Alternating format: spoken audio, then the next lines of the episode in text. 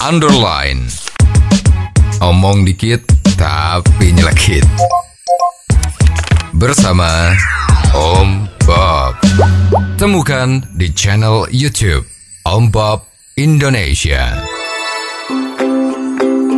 Om Bob, kabar mengejutkan datang dari Jember karena adanya Bupati Jember yang menerima honor pemakaman COVID-19. Bagaimana Om Bob menggarisbawahi masalah ini? Ya, ini soal COVID-19 ini kan memang berat ya untuk pemerintah ya. Mhm. Karena rakyatnya banyak, wilayahnya besar, Ya. maka pemerintah mempunyai eh, inisiatif Mhm. bahwa untuk menanggulangi masalah COVID-19 ini diperlukan Mhm. bantuan keuangan kan. Ya. Ada pemakaman, ada Mhm. pengobatan, ada yang terkenal dengan tracking, Ya. testing, tre- treatment, barang itu kan. Ya. Lah maka pemerintah atas dasar hukum undang-undang Mhm. dia berhak mengeluarkan uang anggaran untuk dilakukan penyelamatan atau pengentasan masalah COVID-19. Ya. Nah, salah satunya kan tentu penguburan kan. Mhm. COVID-19 ini kalau upacara penguburannya itu kan juga pakan biaya banyak ya. Petugasnya itu harus pakai apa itu baju yang seperti astronot itu kan. APD, ya. ah, misalnya seperti itu ya. Juga kondisinya harus macam-macam disinfektan harus kuat dah. Betul. Ya. Nah, ini kan dibentuk panitia nih. Hmm. Ya.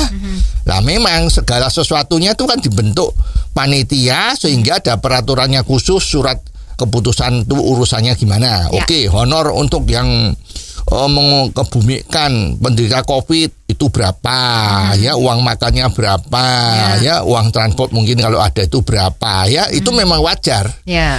Dan yang mengeluarkan peraturan ini kan gugus tugas masing-masing daerah Ya. seperti di Jember itu ya yang menjadi ketua biasanya gugus tugas itu kan ya kepala daerahnya. ya. Lah, sekarang viral kan Betul. bahwa bupatinya ya itu mendapat honor Ya. sebagai apa nah ya pokoknya pengawas Ya, ya. eh, penguburan penderita Covid ya. Loh ini menurut perhitungan atau penyelidikan yang dilakukan oleh kepolisian aparat itu Ya. kok ternyata bupatinya itu menerima 70 juta. Betul.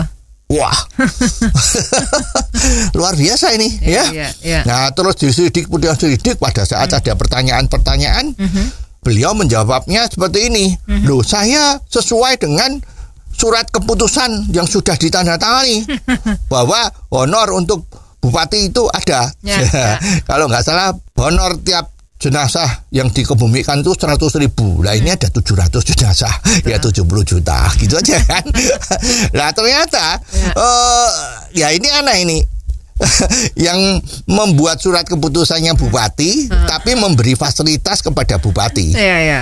Ya nggak Ya. cuma bupati loh Betul. ada sekdanya juga Ya. ya terus ada itu apa ketua badan eh, apa itu ya pengatasan bencana atau apa itu ya ada empat orang yang masing-masing semua dapat honor Betul, betul. nah ceritanya kan hujannya merata kalau hujan merata kan jadi tenang ya semua Ya. basah ya nah ini mungkin ada yang semangat integritasnya tinggi ini bocor ini jadi Ya, ya. rame-rame Hmm. dan anehnya Aha.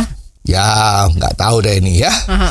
sekarang bupatinya mengatakan kalau dia tuh sebetulnya mau mem- membalikkan atau atau atau memberikan uang honor dia yang 70 juta itu kepada penderita Covid yang miskin. Ya. Nah, tapi dengan alasan bahwa yang miskin menderita Covid itu banyak, terlalu banyak, jadi seperti 70 juta itu kan menggarami laut.